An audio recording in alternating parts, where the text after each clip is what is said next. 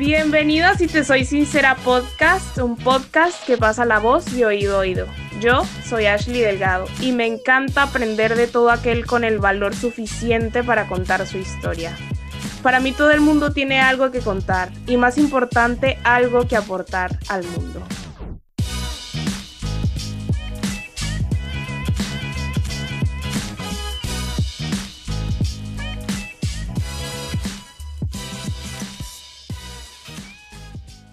En el episodio de hoy me acompaña una mujer por la que yo me quito el sombrero y le entrego absoluto respeto porque requiere de mucho coraje y poder hacerle frente a la injusticia social de manera en la que lo ha hecho ella. Ella es una comunicadora social de la Universidad Javeriana en Bogotá, transfeminista, defensora de los derechos humanos y activista por los derechos de las personas trans. Juli Salamanca es una mujer que defiende su autonomía corporal, la igualdad de derechos de todas las formas de ser mujer y trabaja día a día por un reconocimiento en pro de la construcción de un feminismo en el que quepamos todos y todas. Pero bueno, dejemos que ella nos cuente su historia. Hola Juli, ¿cómo estás?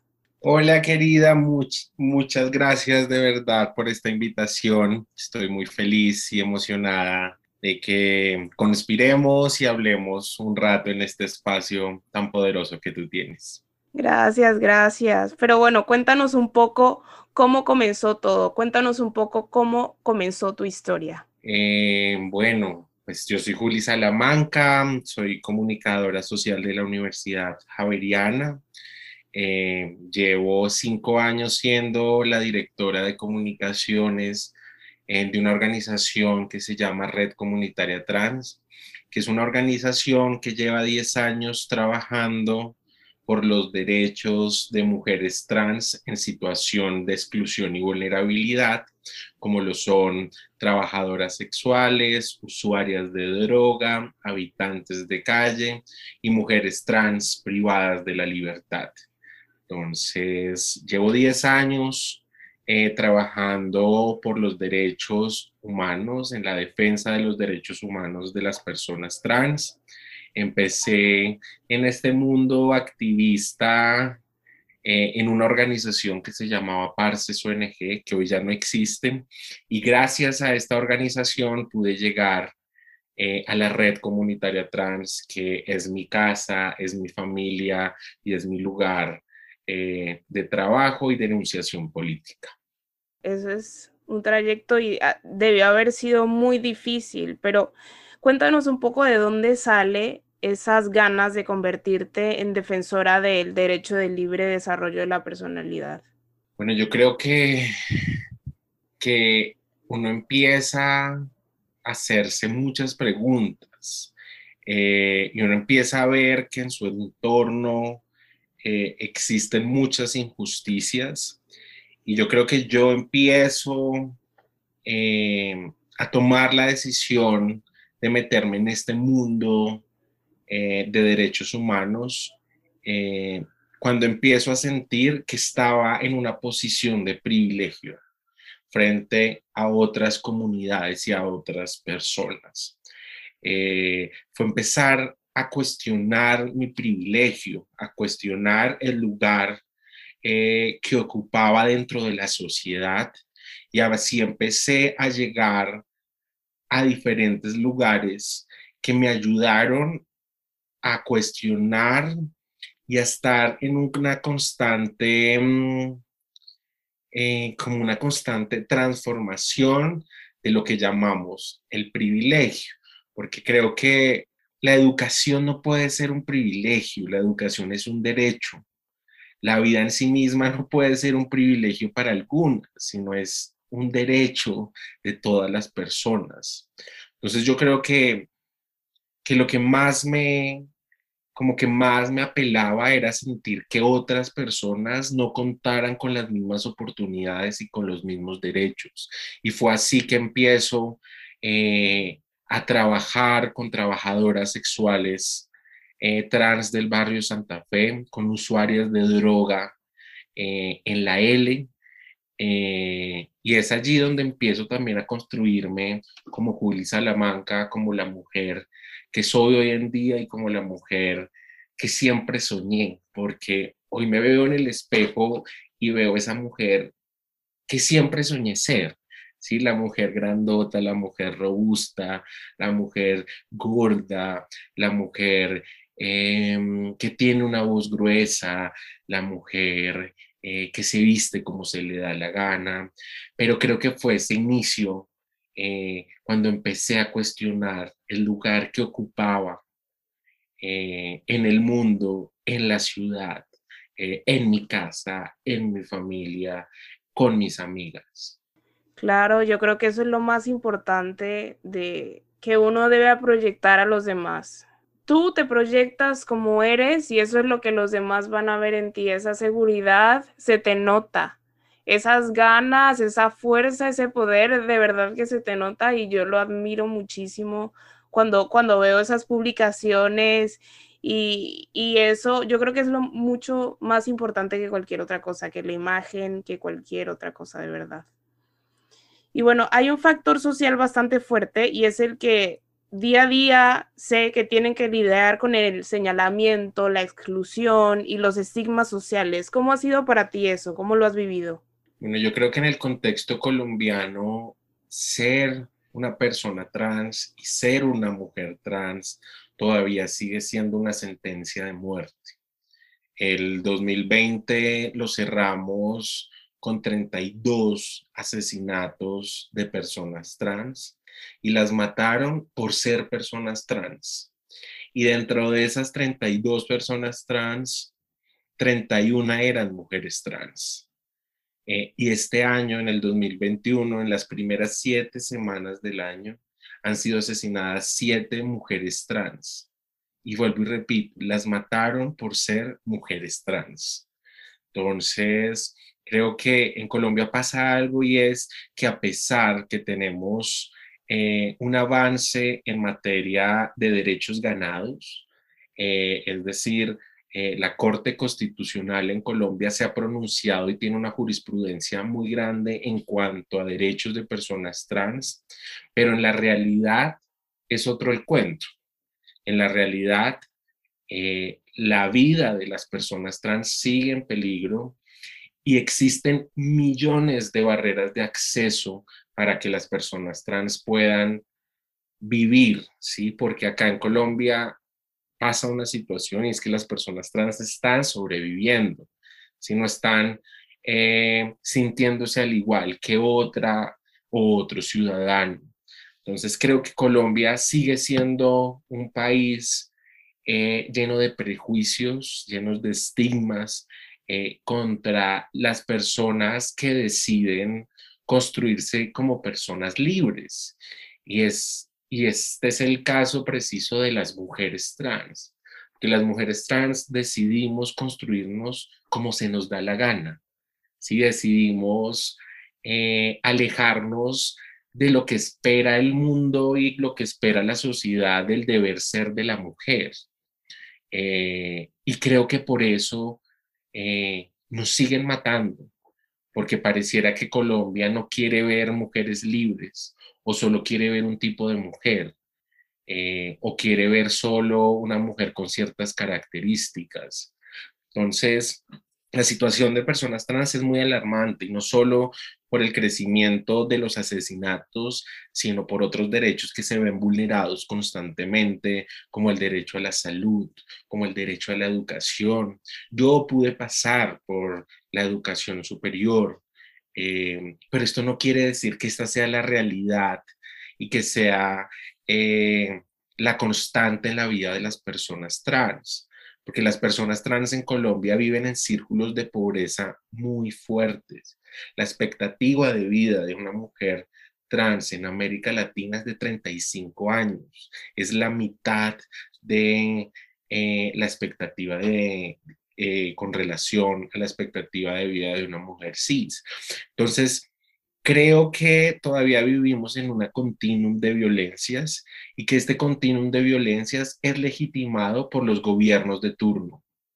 Eh, y en este momento en Colombia tenemos un gobierno de derecha, eh, un gobierno que no le importa la vida de los líderes y las líderes sociales, que no le importa la vida de las personas eh, LGBTI, mucho menos de las personas trans. Entonces uno podría decir eh, que seguimos viviendo en una Colombia llena de prejuicios, estigmas, en el que se está exterminando la diferencia. Claro, claro, y a eso iba. Las personas creen que, que, que es fácil, pero no.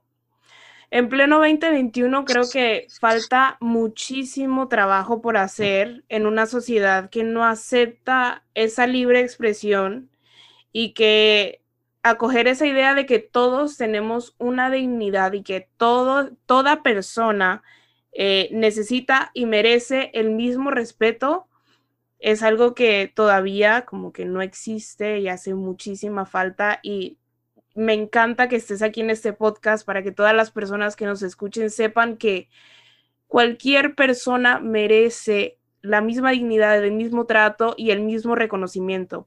Y sé que en Colombia y en muchos países de Latinoamérica hay la mayor parte de la incidencia cuando se irrespeta a una mujer trans, cuando se agrede o cuando se incluso se asesinan, muchas de las veces esa intimidación se da por los entes de seguridad. Sí, pues.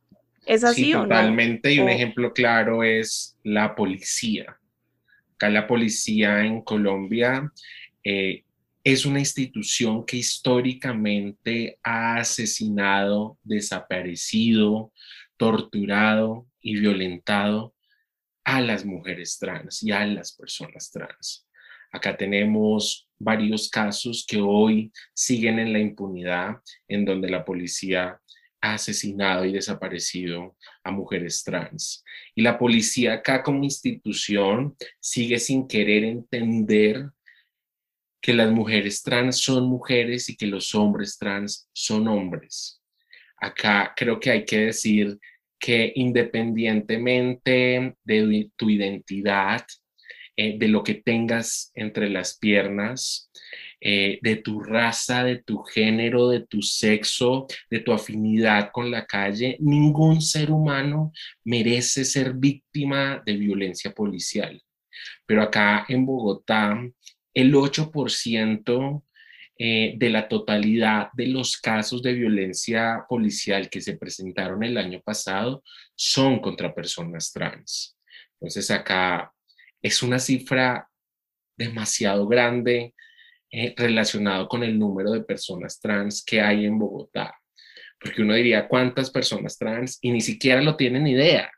O sea, no hay un censo poblacional que dé cuenta de cuántas personas trans hay en Bogotá ni en Colombia porque el último censo poblacional eh, que hicieron no incluyeron ninguna variable que diera cuenta de la identidad de género de las personas. Entonces, en Colombia las personas trans siguen sin existir. Pero el problema con la policía es que la policía como único ente eh, de control en los territorios, lo que hace es abusar de este poder. Eh, y vemos cómo se han encargado de un perfilamiento constante hacia las identidades, hacia los grupos históricamente marginalizados, como son mujeres trans, personas afro, trabajadoras sexuales, eh, usuarios de droga, habitantes de calle. Entonces hay un constante perfilamiento y un constante criminalización a estas identidades. ¿Qué quiere decir eso?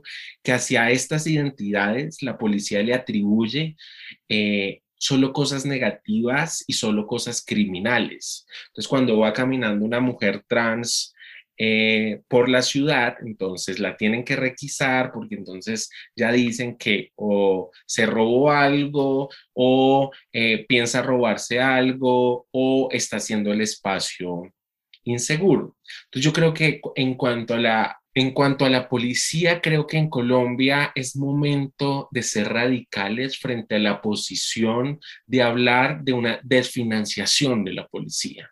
Creo que ya no podemos seguir hablando de reformas a la policía cuando llevamos más de 10 años eh, intentando hacer una reforma y hemos visto que no funciona, que siguen matando, que siguen violando, que siguen golpeando. a comunidades históricamente marginalizadas. Entonces creo que eh, es totalmente falso y es como un paño de agua tibia eh, decir que una reforma a la policía va a lograr algo, que nos llamarán ilusas eh, a las personas que abogamos por hablar por la desfinanciación de la policía, porque dirán, entonces ahora, ¿quién nos va a cuidar? si desaparece o le quitan plata, recursos a la policía, ahora ¿quién nos va a cuidar? Pues que la policía nunca nos ha cuidado. Sí, creo que también es bueno que, que, investiguen un poco de cómo, de por qué surgió la policía en Estados Unidos. Y en Estados Unidos surge la policía para perseguir personas negras, para que no se les escaparan. Así surge esta institución que nunca ha protegido, sino que siempre la presencia de la policía para la sociedad ha representado miedo, angustia. Y creo que es el momento que las comunidades históricamente vulneradas empecemos a hablar de lo que hemos hecho por años y por siglos, que es el cuidado colectivo, es la materialización del concepto que nosotras llevamos haciendo mucho tiempo en los territorios, en los barrios. Y es esa materialización del el cuidado colectivo, el cuidado entre pares, la sororidad. Claro, así es. Es que siempre siento que los grupos vulnerables son los que se cuidan ellos mismos y los que de alguna u otra forma tienen que enseñarle a una sociedad que, oye, me estás vulnerando mis derechos y la policía no me va a defender. Me toca a mí y a ti entender que yo también valgo, ¿no? Y creo que, bueno, lo que dices es súper claro, súper importante y me encanta que, que que todo esto va en pro de que la gente entienda, que concientizarse y hacer un proceso de inclusión a estos grupos vulnerables es lo primordial para hacer que sus derechos se respeten, que no sabemos si un día la policía va a decidir eh, aceptar que, oye, sí cometí un error, oye, sí, no sabemos, pero depende ahora en este momento de nosotros cuidarnos, como dice Juli, exigir lo que merecemos porque nadie más lo va a hacer por nosotros. Y bueno, sabemos que eres pacifista, eres activista, pero cuéntanos, Juli, un poco de cuáles son tus planes para el futuro en pro de este movimiento. Pucha, qué pregunta tan difícil, pero yo creo que algo que estamos eh, necesitando en este momento y que varias personas ya nos estamos haciendo la misma pregunta y es que necesitamos en este momento en Colombia eh, una ley integral para personas trans. ¿sí? Ya es momento de la construcción de esta ley integral que cobije a niñas, niños, niñas, pero también a adolescentes y también eh, a personas adultas mayores trans. Necesitamos una ley eh, que incluya educación, salud, eh, una ley que incluya también una prevención a violencias. En este momento, con diferentes organizaciones a lo largo del país, estamos en la búsqueda de una forma participativa para la construcción de esta ley integral trans, eh, que deje de estar todo concentrado en Bogotá, porque la situación que viven acá las personas trans en Bogotá es totalmente diferente a la que viven las personas trans en el campo, en las regiones de Colombia. Entonces, para pensarnos en una ley integral trans, tenemos que empezar un proceso participativo donde todas las voces cuenten. Y con este gran reto que empieza con una ley integral trans, creo que también viene una necesidad y es que necesitamos más personas trans en puestos de toma de decisión. Necesitamos más personas trans en puestos de poder, porque si tú ves en Colombia, si preguntas cuántas personas trans hay en el Congreso o han existido en el Congreso, cero. Eh, cuántas personas trans eh, hay en puestos de toma de decisión en la alcaldía de Bogotá. Cero.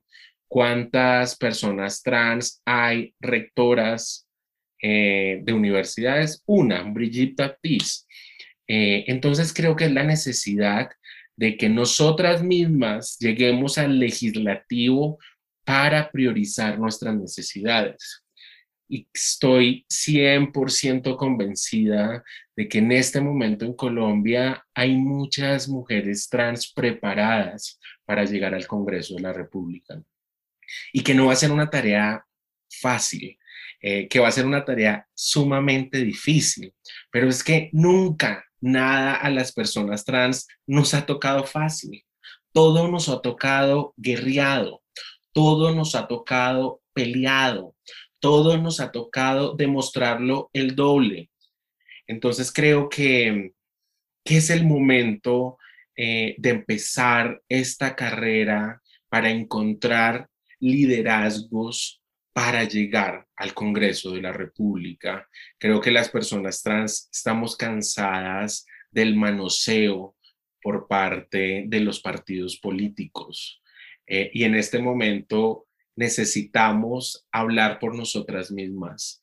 Eh, y creo ciegamente que vamos a lograr llegar al Congreso con representantes muy buenas.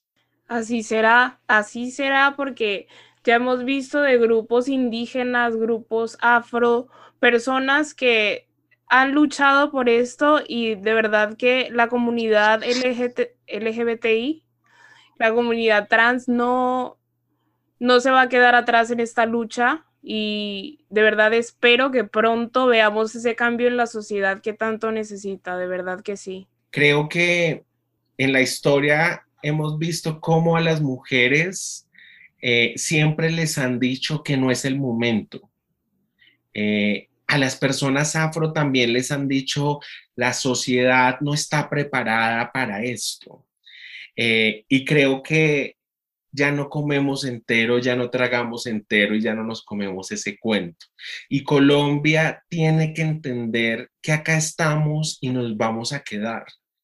Y que nuestra apuesta es por construir una Colombia feminista, una Colombia antirracista, una Colombia incluyente y una Colombia que respete las diferencias y donde toda vida valga.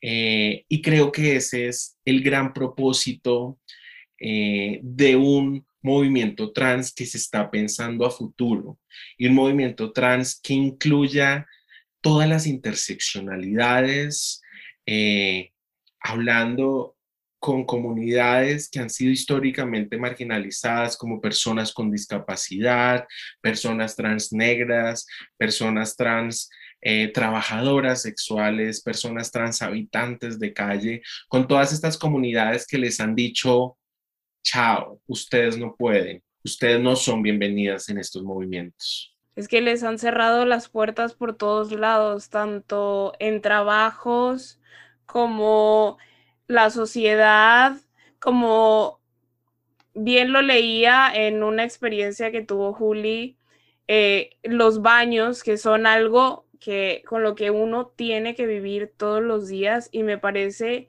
que no, no, no es justo y, tenemos que cambiar, tenemos que, que, exigir que se haga no solo el grupo mismo, sino también las personas que estamos afuera, que escuchamos, que sabemos, porque parte de ese cambio en la sociedad depende de reconocer, de decir, ¿sabes qué? Te estoy viendo, te estoy escuchando todos necesitamos ese cambio y es para bien, de verdad que sí. Pero Juli, cuéntanos, ¿qué les dirías a las personas, ya para cerrar, que nos están escuchando, que como tú quieren ver un cambio en la sociedad, que la sociedad crezca? ¿Qué es lo que tú les dirías o les desaconsejarías? Pues primero que el futuro es feminista, que creo firmemente que el futuro está más cercano que lejos y sí o sí va a ser feminista. Segundo, que creo eh, que algo que me sirvió a mí para entender eh, y para encaminarme en el mundo de la justicia social es ponerme en el zapato y en los zapatos de la otra persona. es no solo pensar en mí, sino sí, claro, primero uno, pero también pensar en las necesidades de otras personas. Creo que algo muy importante también es pasar el micrófono. Pasar el micrófono es entender que otras personas están atrás o abajo de uno y que estas personas de pronto no cuentan con la plataforma que uno cuenta y que por eso hablar de pasar el micrófono es entender que todas las personas contamos y deberíamos tener los mismos derechos. Así que creo que también la clave de esto es unirnos todas, todos y todes en rechazo de discursos de odio. Eh, y que creo que para entrar en el mundo de la justicia social no obligatoriamente uno tiene que ser activista sino que en su cotidianidad, con sus acciones, puede transformar el mundo. Eh, en su trabajo, con su familia, rechazando comentarios misógenos, racistas, transfóbicos. Creo que la justicia social no solo es sinónimo de salir a marchas, no es solo eh, de nombrarse activista o defensora de derechos humanos, sino que los grandes cambios empiezan desde lo más pequeño y que creo que ahí si cada persona puede tener el poder de empezar por lo más pequeño para generar grandes transformaciones en el mundo. Eso es totalmente cierto y espero que a todas las personas que nos están escuchando les haya servido muchísimo esta entrevista como me sirvió a mí porque aprendemos de absolutamente todas las personas. Y bueno, esa es la voz del activismo en Colombia para mí de admirar porque sabemos, y como lo dije anteriormente, falta muchísimo por hacer, mucho trabajo en la sociedad que acepta parcialmente ese, ese derecho de libre expresión una sociedad que limita y señala a las personas diferentes que tienen todo el derecho de ser tratadas como iguales. Sin embargo, esto no es solo el trabajo de un grupo pequeño, sino que necesita de nuestro apoyo. Eso hará que la lucha sea más fuerte y esté más presente. Y con esta referencia de mujer que lucha por lo que quiere, espero que muchos más se animen a generar ese cambio, porque Juli, tú también nos has enseñado que todos, todos, absolutamente todos desde nuestra casa podemos hacerlo.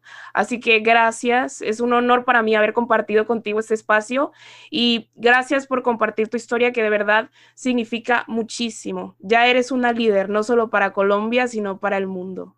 No, pues qué palabras tan lindas, de verdad. Eh, me siento muy conmovida, muy agradecida por estas palabras.